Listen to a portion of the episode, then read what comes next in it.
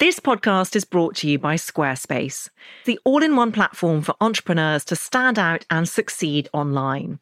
And I know this personally as I use Squarespace for my website and find it so easy to use with plenty of great templates to choose from to make it look super engaging and professional, even for a technophobe like me.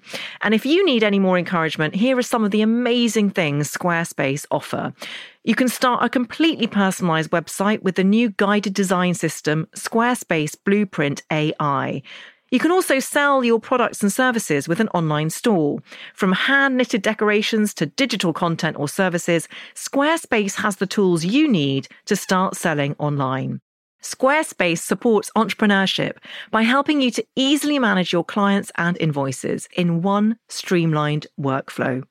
Head to squarespace.com forward slash fail 10. That's fail 1010 for a free trial. And when you're ready to launch, use offer code FAIL10 to save 10% off your first purchase of a website or domain.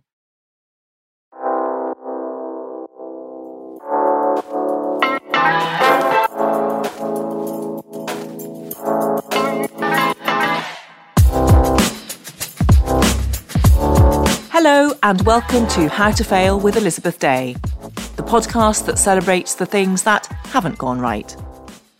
This is a podcast about learning from our mistakes and understanding that why we fail ultimately makes us stronger.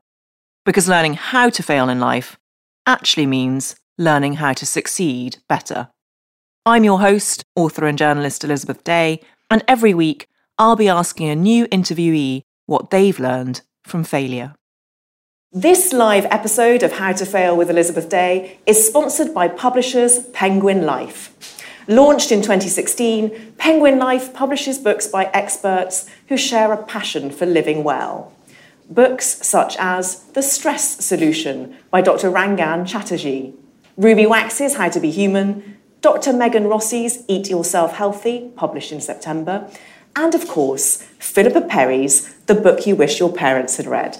Penguin Life has a vision to make the world a better place with real, credible advice that will improve the lives of its readers for many years to come. Thank you very much to Penguin Life.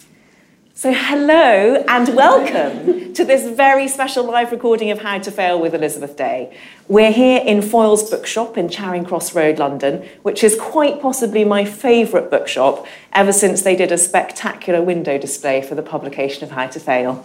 Never let it be said that I'm not easily won over by flattery. Tonight, we're doing something slightly different with the podcast and welcoming two fantastic authors on stage to discuss how to fail at families. Philippa Perry is a psychotherapist and Red Magazine's resident agony aunt, whose most recent non fiction work, The Book You Wish Your Parents Had Read and Your Children Will Be Glad That You Did, was a number one Sunday Times bestseller. Despite not being a parent myself, I found it enlightening and reassuring, and it bears the notable distinction of being one of the only books I've ever read that made me cry on the tube in a good way. Sadie Jones is, in my opinion, one of our greatest living novelists. Her first novel, The Outcast, won a Costa Award in 2008. Her latest book, The Snakes, is a riveting and chilling account of the corrosive effects of money, power, and parenthood. Trust me, once you've read it, you will never forget the ending. I cannot think of two better qualified guests to join me to talk about how to fail at families. Please welcome Philippa Perry and Sadie Jones.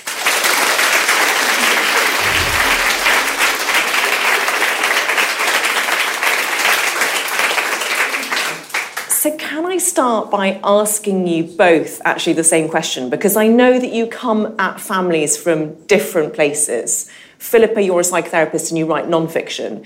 But what drew you both to exploring the family unit in the first place? Philippa, can I start with you? You can. I suppose it was my disaster of a family of origin. which, from the outside, would not look like a disaster, would look like a very secure, happy family unit. But of course, it had its fair share of dysfunction and corrosive effects and ways of, instead of fertilizing the flowers of the children, kind of putting a lot of weeds around them so they had to struggle for light and air. And do you think, from the clients that you've seen and from the people who write to you in Red Magazine, do you feel that most people's issues start with the family? I think most people's issues start with either being able to make relationships or getting stuck and failing in some way in how they make relationships because we are pack animals and we need relationships like we need food. And if we somehow seem to get them wrong a lot of the time, then we get into trouble and then we have problems. We might not realize that our problems are relationship based, but they usually are. and Sadie, what about you? What what attracted you to the very dysfunctional family that you talk about in The Snakes? Well, I, I didn't set out to write a book about family. I set out to write a, a political book and a, a, morality tale. But the best way to do that, um, to write about this very sick and dysfunctional society that I wanted to tell, was to really to, to make it small and make the family really a metaphor for the society that I'm describing. So the family unit, uh, the patriarch who is, you know, a fairly corrupt creature, the mother who is needy and controlling, the daughter who's struggling to be good in, in an extremely toxic situation. Mm. As a, what you were talking about, a springboard into life, you know, she's having a, desperately trying to separate herself from that and I found myself writing a domestic story or a family story because that was how to, how to make it intimate and how to make it as intense and painful as it needed to be. And I noticed that because we've spoken in the past about how female authors, when they write about families, are often pigeonholed as quote unquote domestic writers, whereas someone like Jonathan Franzen can do it and it's suddenly a state of the nation novel. Has that been something that you personally have felt when you've been writing? It's something I'm, I'm very aware of as a reader. Mm. And I think with this book, particularly because I wanted it to have scale and it came you know, from the tradition of Greek tragedy, or um, it has a lot of those sort of big bass notes to it. I was less anxious about this being seen as a domestic story because you know, everybody's in a family, you know, Oedipus. Yeah. It was a consideration, it is a consideration. I was more concerned with keeping it intimate than worrying about it being too intimate. And can I ask you both what your relationship is with failure more generally? So, Philippa, are you scared of failure or have you learnt to embrace it as something that builds up a kind of emotional resilience? I've certainly got used to it. I think uh, you can't do anything without failing. If you go on a walk, you'll go up a wrong way and think, oh, let me look at the map. Oh no, I've gone wrong. And you'll turn around and you'll find the way to go. I think life is a, I call it in my book, rupture and repair. We make mistakes, we go, oops, and then we try and correct the mistake, and then we make another mistake. And even though it's a series of mistakes, we sort of get there in the end. And mistakes are failures, are they not? They are. This is so speaking my language rupture and repair. and I think what you make clear in your book, which is such a fantastic read, is that it's never too late to repair a rupture. Well, it's never too late to attempt to repair a, a, a yeah. rupture. I mean, if you've been stabbed, it's sort of like, oh, let me pull that knife out. Whoops, let me sew that up. You know, there's still some damage being done. But saying, I shouldn't have done that, rather than, that was your fault that you got stabbed, mm. even that can help a bit. God, it just reminds me of Love Island. I don't, remember, I don't know how many of you are watching Love Island. Love Island sounds better this year. I must watch. There's a whole thing at the moment in Love Island where a man has broken up with a woman. Michael's broken up with Amber, but he's blaming her for for having the temerity to like make him break up with her, and it's it's a classic distraction technique. Anyway, I digress. Sadie, what about you? Because you, you said to you said to me in an email this tremendously funny thing that for years when you googled your name, the first article that came up was Sadie Jones and 15 years worth of failure. yeah. And the next one was Sadie Jones, 18-year-old porn star. Is that a porn star called there Sadie was this Jones? porn star. So you've had a very varied career. I had an um, well, my main ambition as a writer was to bump that Sadie Jones off the off the sort of page one of Google. Yeah, because my first book was published when I was 40, so I had been trying to be a screenwriter, being an unproduced screenwriter from when I was 20. And I'd met my husband and had children, but I'd been toiling away and going through agents and going through things nearly being made and the relationship with failure, the intimacy, intimate relationship with failure. So when I did get published and I got, and that book did incredibly well and it had a lot of luck. So that, what are they going to interview you about? Oh, you, you know, housewife writes book. And it was, I was described as a housewife in one of the interviews, which is nice. Um, but the headline was Sadie Jones on her 15 years of failure. And that the book did well, so that article had a lot, and there it was, and it was just there for the next 10 years. Did you feel like a failure during those years? Yes. Com- yeah, completely. It's trying to reframe that, what this discussion, trying to say, well, that's, you know, we all fear falling over, we all fear pain, we all want to be loved, we want to be accepted. So it's, it's a horrible thing to be continually you know, unproven, and to have that. To you, it's very, very easy to go, oh well, here I go again, you know, and I'm a failure, and, and that becomes this horrible, comfortable, negative, reinforced thing where it's actually when I did become very successful very suddenly, which then you find out is an up and down process, and failure comes back a lot. But that moment of suddenly being successful was the most uncomfortable I'd been in my adult life. I didn't know what to do with it because I was very used to armoring myself and battling and girding and sitting down at the desk again. But I wasn't used to, didn't you do well? And I find that really, really hard. How do you find it now when people say, didn't you do well? Awful. so much better than, than the other thing. And Philippa, you were saying that your first book you wrote when you were 51, is that right? Yes.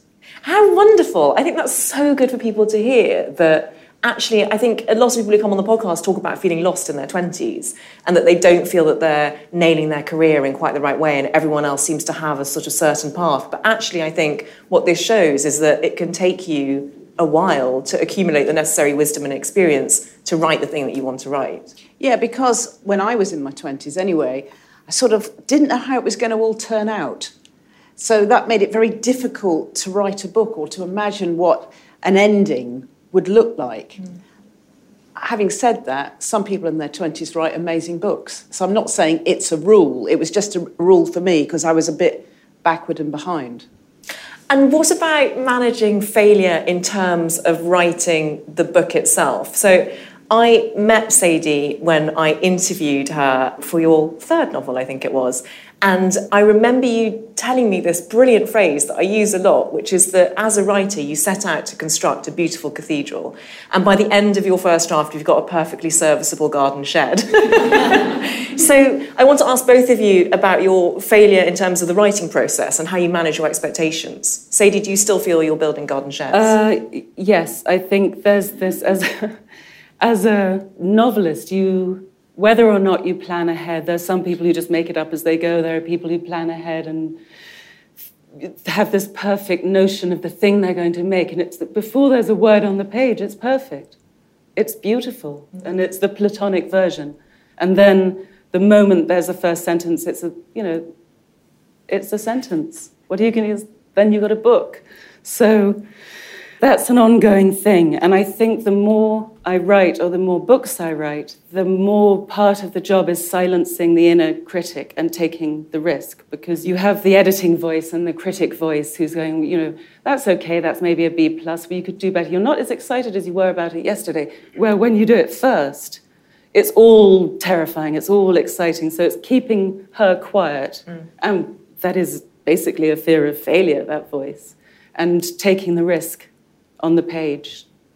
Yeah. That's the thing, isn't it?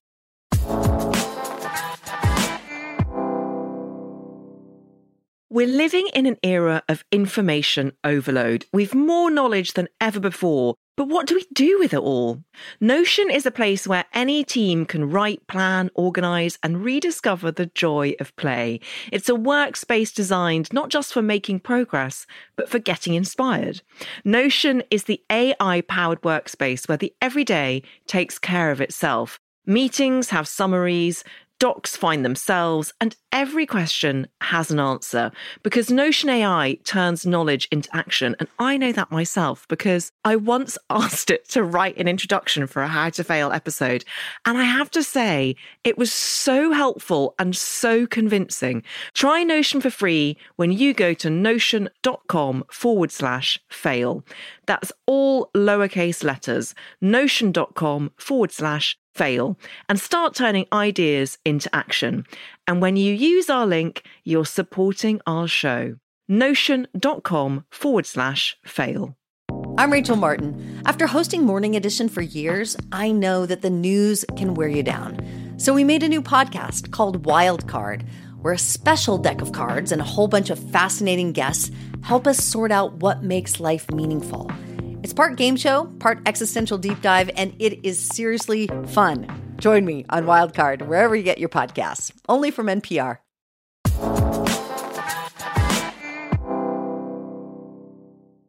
Do you have an inner critic, Philippa, when you're writing? Oh dear, I've got a football team of them. Um, awful, awful. I've actually got a bit in my book about how to calm your inner critic. I should really read it.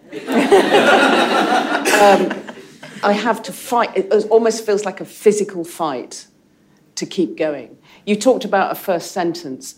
I have got so many first sentences. I've got a book of first sentences. It's the second sentence and the one after that I find really difficult. I do find it really difficult. I feel a bit like that sketch that Paul Whitehouse did. It's the hardest job in the world. do you write the first sentence first?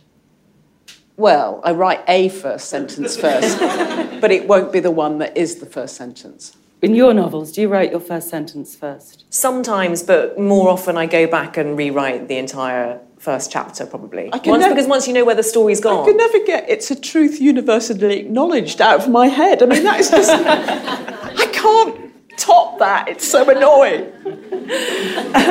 I can never get the every family, every, un- oh, well, I can obviously get it out of my mind because I failed to remember it. There we go. The Tolstoy one. Yeah, that one. Yeah. Every happy family is boring, essentially, I paraphrase.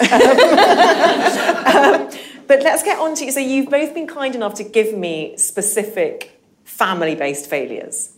Philippa, I'd love to come to you on this one first, and it's about your relationship with your father. I Adrian. never managed to impress him. I never managed to actually influence him about anything at all. He was a real proper grown up in the world and knew absolutely everything about everything. And I also had a view on the world, and I would have absolutely loved it if I could have influenced him about one thing, even if it was as insignificant as who I was.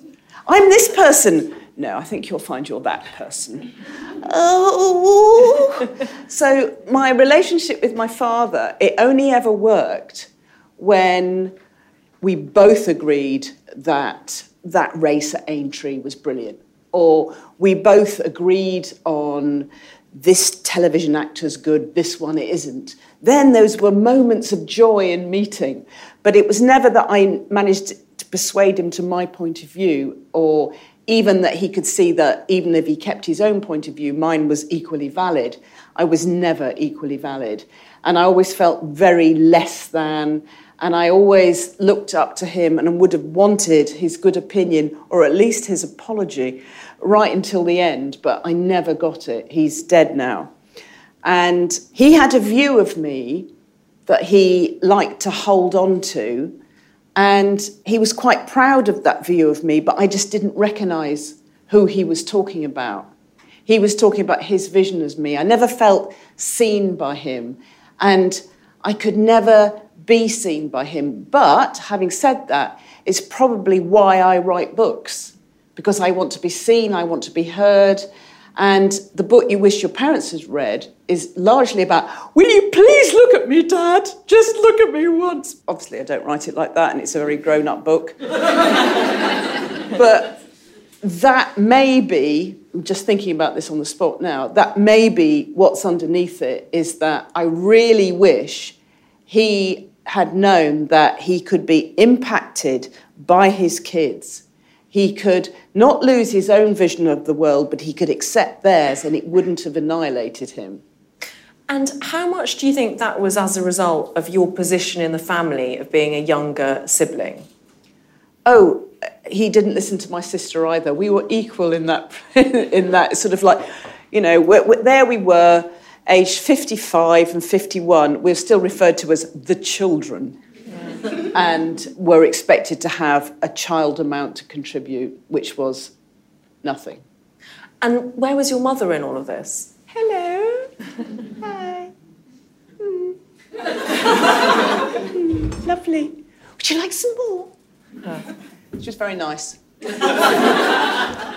Do you think, knowing what you know now, and, and um, expressing what you've just expressed about about the motivation for writing books, would you have wanted to redraw your relationship with your father if you could, knowing that he had given you this drive? I mean, yes, I would. I really would. It would have meant so much to me. Because, if, as you said, I didn't write my first book till I was 51. If I had more confidence in myself as who I was, which I think I would have got if he'd said, You're all right, much earlier on, I think I could have been creative earlier. And what do you think that particular failure has taught you? Well, I certainly think it's inspired the book you wish your parents had read because I really wish he'd read that book and learned that mutual impact, allowing someone to influence you, isn't a sign of weakness. I really would have liked him to know that. Mm. And I think that would have helped him in all his relationships as well. There's a dynamic I talk about in the book, which is doer and done to. Rather than a sort of equal when we when we just have an interchange there's like someone who just receives and someone who just tells it like it is or or does stuff to you. And i think had he known about that dynamic and realized that he could step out of it and have a dialogue and exchange all his relationships might have been a bit richer and the ones with his children as well so i really wish he'd read the book yeah my final question on this particular topic is Do you think that your experience with your father has made you into a better, more aware parent? I'm not sure about better. No, I think because when you reinvent yourself as a parent, thinking, I'm not going to do that pattern, you've always got this sort of voice, this sort of fall back emergency mode that is like automatic, instinctual, because it was how you were brought up. And so I think that under stress, I fall back into being my father or my mother. Yeah, you'll be all right. Mm. Bless her. Bless them both, actually, because they both did as well as they could. I don't want to be angry with either of them. They did as they were done to. Women must be nice and accommodating at all times. Men must be in charge of everything and know everything. I mean, that was, that's the culture that they were brought up in, and they were doing their best with that. I don't want to blame them or be angry with them. And I, obviously, the, the, the filial bond is there, and I love them very much. But we didn't like each other very much. And you were trapped in your roles? Yeah, very much trapped in the roles of child, father, mother, sister. Yeah. Uh, I can't remember the question. But... No, you answered it. That's fine. Neither can I. No. um, Sadie, your failure in family is also to do with parenting, or rather, an attempt to pretend to be a specific kind of parent. it's the parenting, I think, is automatic failure anyway. I mean, I, I think it just is. But I think we'll be, we're three younger siblings, and I think that's an automatic position of failure anyway. We can never catch up. We can never catch up. That's why we're desperate for everyone here to like us. Please like us. so, yes, among my failings as a parent were that I've, having always been, you know, a slight outsider, quite shy, a bit of a loner, the, you know, the, your basic writer character, and didn't do very well at school and was never really a team player. I took that into being a parent. I would be late at the school gates on purpose so that I didn't have to see the other mothers. And my mother would always say, when I was growing up, she'd go, I'm not a proper mother, I'm not one of those proper mothers. And I related to it and I liked it and I got it, but it was sort of reinforced our outsiderhood. I did the same thing, as you were saying, I did the same thing. I go, I'm not a proper mother, I'm not one of those.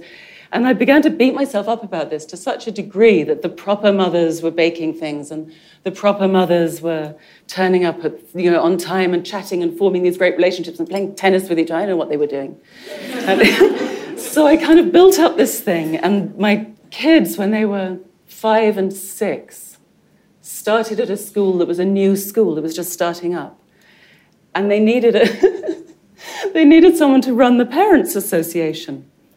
And I just thought, this is my chance. I'm going to be a proper mother now. I can do this. I can say hi to people and not fall over, and no one's going to think I'm mad. I can cook, which I really can't. I mean, I can cook, but I can't bake. and I, I really can't bake. And I would I'd make these cakes of sort of dragons and caves and whatever, but they would be really not very cooked on the inside.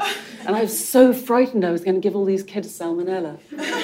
I, it was, it was, but I, I forced myself with my very good friend Amanda, and we ran the, the Parents Association, and we did, you know, the fundraising and the ringing people up, and the, you know, you have to have the special numbers and who's on the top of the list, and at meetings and coffee and bringing things and, and trying to suppress your rage. when people come round and you've made tea and you've got tea and you've baked the thing and they turn up going, oh no, I've got a skinny latte on the way. and oh, have you got a, have you got any soy milk? Or just, and I was so angry all the time. And, but I was, I was fine, I did it. And I got to the end of the year and was shafted by someone who really wanted to do it. And I realized that I had not written a word. I hadn't been myself or written a word or had a thought. I'd been so busy squashing myself into this person. My children, they didn't notice. They had no idea. Mm. They, it was completely not for them, as it turned out. It was for me. And it sounds again and like, I hated it. Yeah, it sounds like a very stressful year. It's horrible. but it sounds again as if you were trying to cut off your edges and fit yourself into this allotted yeah. role and yeah. this space that as a woman you were meant to occupy. And be acceptable.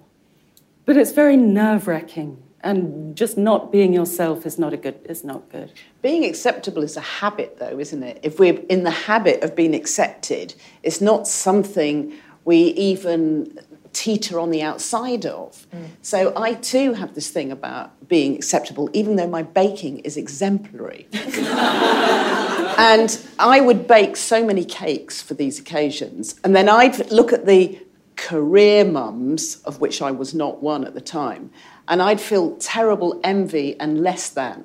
So I think the pattern is feeling less than, feeling inadequate. And it doesn't really matter what we're doing, we've just got that dynamic At least pattern. you could bake. you really need to hold on to that because I was, I was failing, failing, failing as a writer, You- and then you- I was making these You were the president of the, the of the Parents Association. I never reached those giddy heights.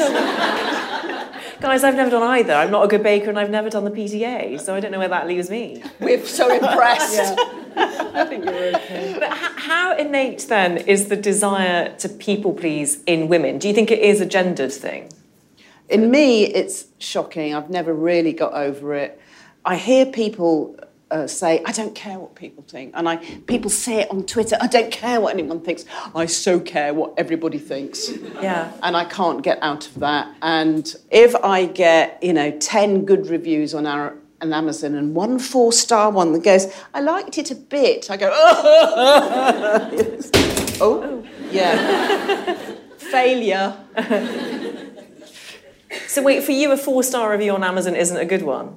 How dare you? I wasn't going to say um, anything. What I wouldn't do for a four-star oh, review. we can have a great game of who's the worst now. What about what about you, Sadie? Do you think people pleasing is a gendered I assume it is, but maybe we just talk about it more. There are different ways of going about it, and they don't articulate it, but they must be the same. Well, we need to ask some. I'm, I'm, I'm sure Maybe in the Q and A, we can get some nice men to confide. They must. I think that we have. Maybe it's putting on a costume more, a different costume anyway, of trying to be, you know, soothing and accommodating and all of those things.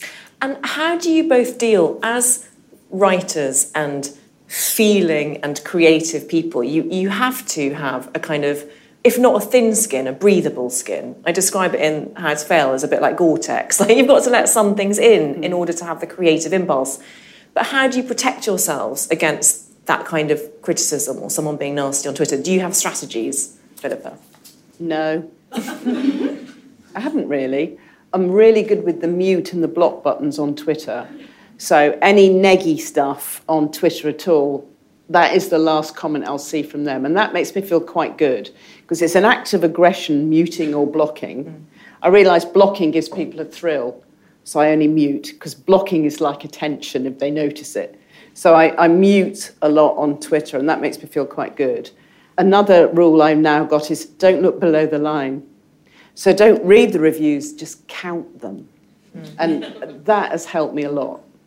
Sadie, do you have strategies? I yes, because I'm so bad at uh, so sensitive and ridiculous. Yes, I haven't looked at Amazon for two books, I, not even once, and I'm really proud of it. that is so impressive. not even drunk, and not even not even late at night when I'm feeling quite good about myself. I haven't looked at all, and it's not that opinions opinions matter a lot. I read the printed reviews, but it's just not worth it because I realize that you can't I can't learn how to write better from looking at Amazon or worse Goodreads. It's just not it's not helpful. I learn how to how to suffer blows, but I'm pretty good at that anyway. Mm. So it's just I just don't. I'm really disciplined about it. But I do think that it, as you were saying the writer's personality, we need to be sensitive. Mm.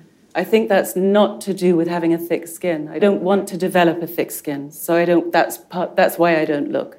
I think it's important to be as uncomfortable in life in order to make stuff up, to be uncomfortable and to feel pain and all of those things. I just think that, in terms of looking at reviews, it's not a helpful one.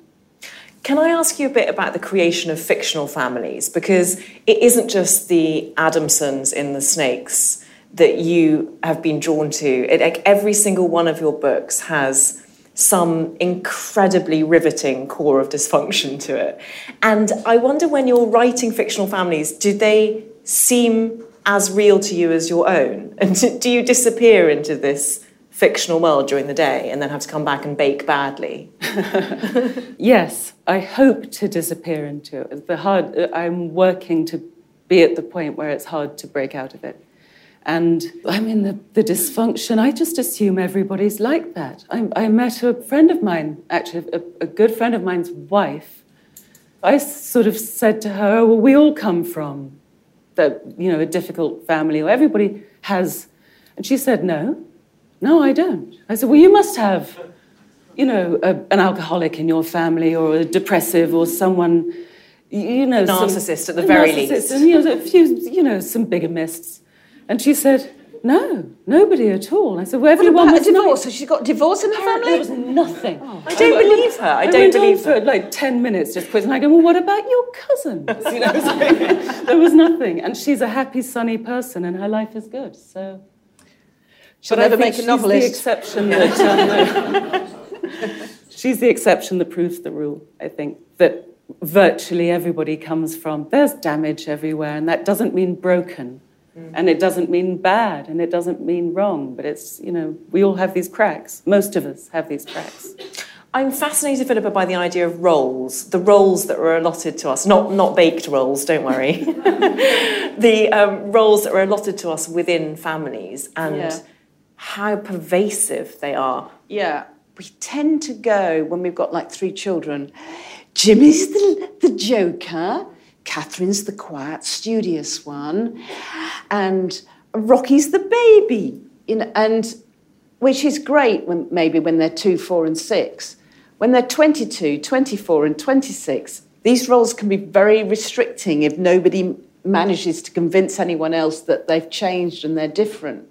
And I think it's a really bad idea to put a label, any label, even if it's a positive label, on a child, because we're all organic and we all get impacted by other people all the time and other ideas and things, and we change and we grow all the time.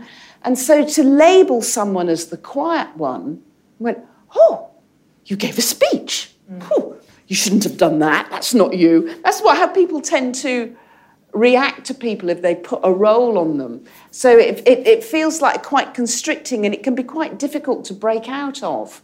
We give ourselves roles as well. We might call ourselves a failure so that when somebody says to us, You've done really well, you've written a bestseller, you've written a book that was adapted into a drama, you're brilliant. We just don't have, we haven't got any practice about how to take that in. And then we get to things that, if they're not familiar, they're wrong. We confuse familiar with being true and right because it feels so good. And that's what happens if we get given a role or we adopt a role and we think that's us. It really restricts us because a judgment or a role is like a full stop. There's nowhere to go after you've been given a role. After you've been told you're the quiet one, you feel like you're betraying everybody if you open your mouth. And so don't let's judge ourselves or each other and put ourselves into roles and say, oh, I'm this sort of person or he's that sort of person, because then we just get stuck there. So that's so fascinating and I, so I eloquent. Ranty. It was yeah. amazing. The idea of a role being a full stop and therefore you can't continue to write your own sentence is phenomenal. But for instance, Christmas, which is a flashpoint Ooh. for so many families. How do you? What are your practical tips for Australia's nice. Australia. so what if your family live in Australia? So, so long as you haven't got any family out there. but what I mean, when you are going back home for Christmas, let's say, it's very difficult, and I speak from personal experience. It's so difficult to break out of the role that's been allotted to you. How do you do it? Well, luckily, my role is cook, so I can just hide in the kitchen. Mm. Sorry, that's where I am. I'm just in the kitchen. That's what I'm doing. That's, but that, even that is really restricted. I'm the cook. I'm cooking in the kitchen. That's me. It's, it's like, no, I can watch television. I don't, no, can we have a ready meal? No. How do you do it? Well, you can't because they're not going to listen. Sort of like, I know you think of me as this sort of person and everything, but actually, I've written a book Oh, yes. Everybody writing a book these days, aren't they? Somebody actually did say to me, to, said that to me in my family. When I, I wrote my first book and I was so proud, and I was still in the younger sister role then, so I was still going, look what I've done. And my older cousin said to me, yes, everybody's writing a book these days, aren't they? Thought, oh, wow. That's very sad. Are you asking me for advice? Obviously, yes. I haven't. obviously, I haven't handled it very well. I'm not there think... yet. I think what we want to do is educate other people about ourselves, but I think maybe it might be just better to role model learning about them. And what do you mean by that? Give up.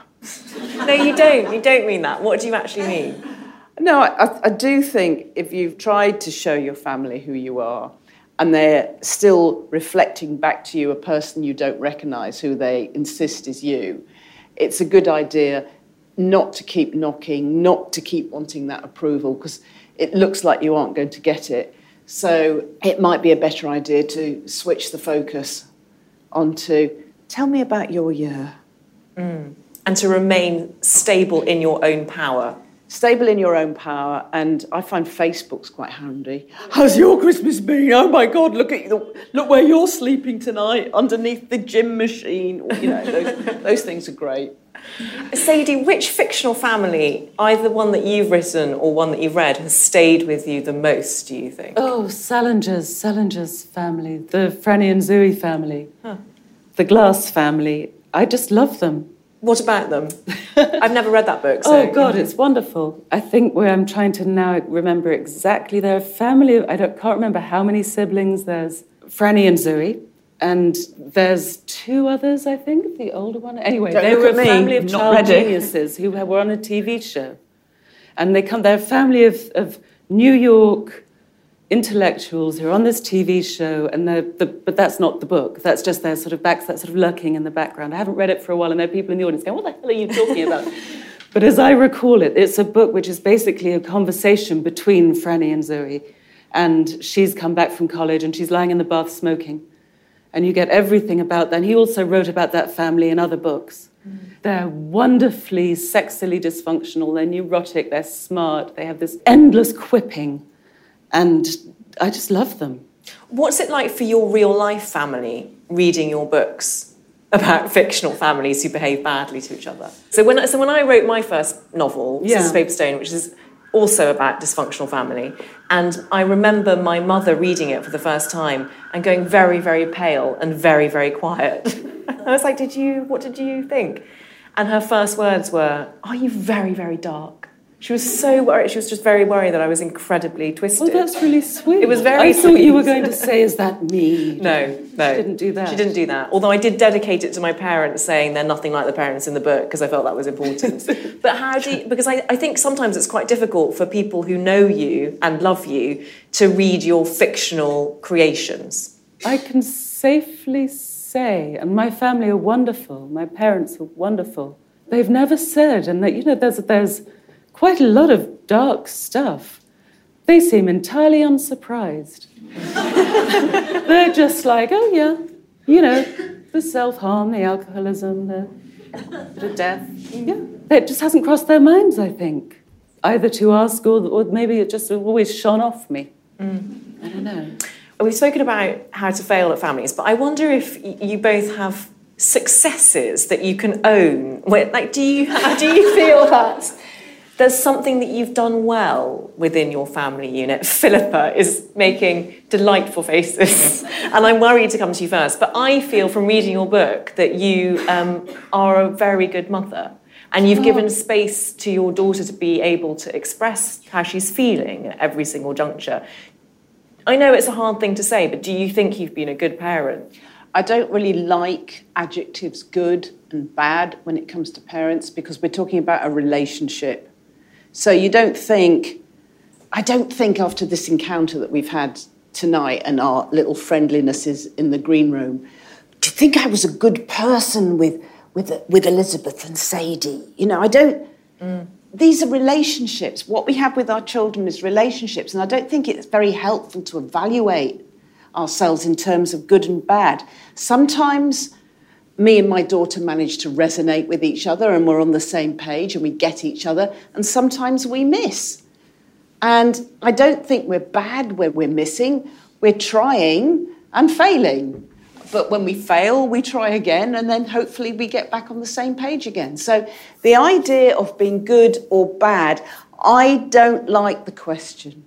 Well, I love that you said that, I, I, and I, I do like the answer. I mean, do, and do you think the same of other relationships? That, for instance, marriages, people are often talking about good or unhappy marriages. Do you think the same thing that you can't evaluate? Well, I think being a good wife doesn't sound much fun. what you clear up all the wee round the bottom of the loo and you never say anything? Is that what a good wife is? It doesn't sound much fun. Mm so I don't think we should be so wrapped up in being good or bad. I think we should be ourselves and be open and be open to the other person and be open to be impacted by them and hopefully they're also therefore take on us as well. I think that's the best we can hope for. Sadie, do you think you've been a good parent? No, I'm joking, that's not the question. Is there anything within your family life that you feel well, um, that you can own? I'm at a difficult point with them because both my children have just left home or in the middle of leaving home, which is, I, I aspire to the mature, you know, it's, it's a process and everything you said, but there's a terrible end of exam. Your results come yes. as a parent at that point. Oh, do you think way. those are your results? Oh, they're, I don't, they're, fine. In that case, I'm a brilliant parent because my kid got great results. There you go. Now, I don't think that. Not I think the, she got those. No, I no, I don't mean the academic ones. I mean oh. just like there's nothing exam more I can do. Yeah. I feel like oh, yes, I mean, there there's is. a lot more I can do as a relationship with them as an adult, but That's the best bit. There's just this feeling of, well, I wish I'd done that. I wish I'd been more. I wish I'd done read aloud more. This awful, But- sort of what's the word? Regret? That. Yeah. And uh, None of us You know, read like aloud you're enough. guessing, second None of us read aloud enough. We can all regret that. oh, but so it just it depends. When they're happy, I think I did a great job. When they're not happy, less so. But it's a difficult time because you can't help but give can't yourself a bit be of an happy assessment. all the time. No one can be happy all the time. Anything that has the power to give us happiness has the power to make us sad. So if you get them a puppy and they're happy, then the old dog dies and they're sad. But do you, do you think no winning that one. do you think conversely that anything that has the power to make us sad also has within it the power to make us happy? Uh, You'll have to be more specific. You'll have to give me an example. But yes, I suppose so. We're talking mathematically. Yeah. I just wanted to end on an upbeat note. I was just trying desperately. Kill the puppy! oh no, now I've yeah, we've been left with dead dogs and Close with a dead dog then. Yeah. close the dead dog No, because I'm, we're all I'm too unhappy to close the dead dog. Can't close the dead dog. There's always hope. We can end on a happy note because there's always hope. Because it, however bad, I'm put- doing quote marks, however bad we think we are, we can always say to our kids, my bad, I should have read, read to you aloud more. And they went, no, I like my story tapes, don't worry about it. Hmm. You know, don't let's worry about it. Don't let's worry about it. Sadie Jones and Philippa Perry, you have been an utter delight. Thank you so, so much for coming on How to Fail. Thank you.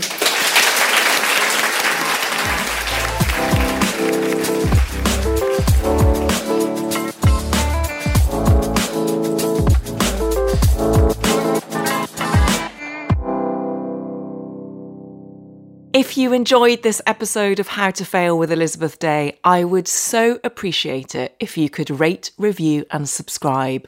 Apparently, it helps other people know that we exist.